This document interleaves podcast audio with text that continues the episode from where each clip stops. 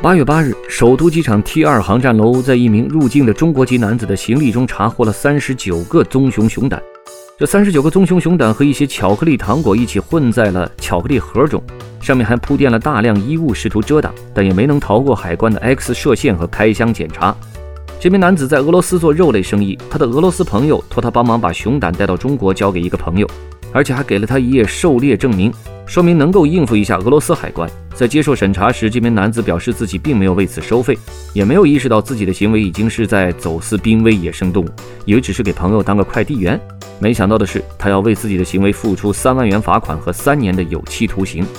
只要有熊胆产业的存在，就一定有人想从野外获取熊胆。连俄罗斯棕熊都被盯上了，亚洲黑熊的日子真是没法过。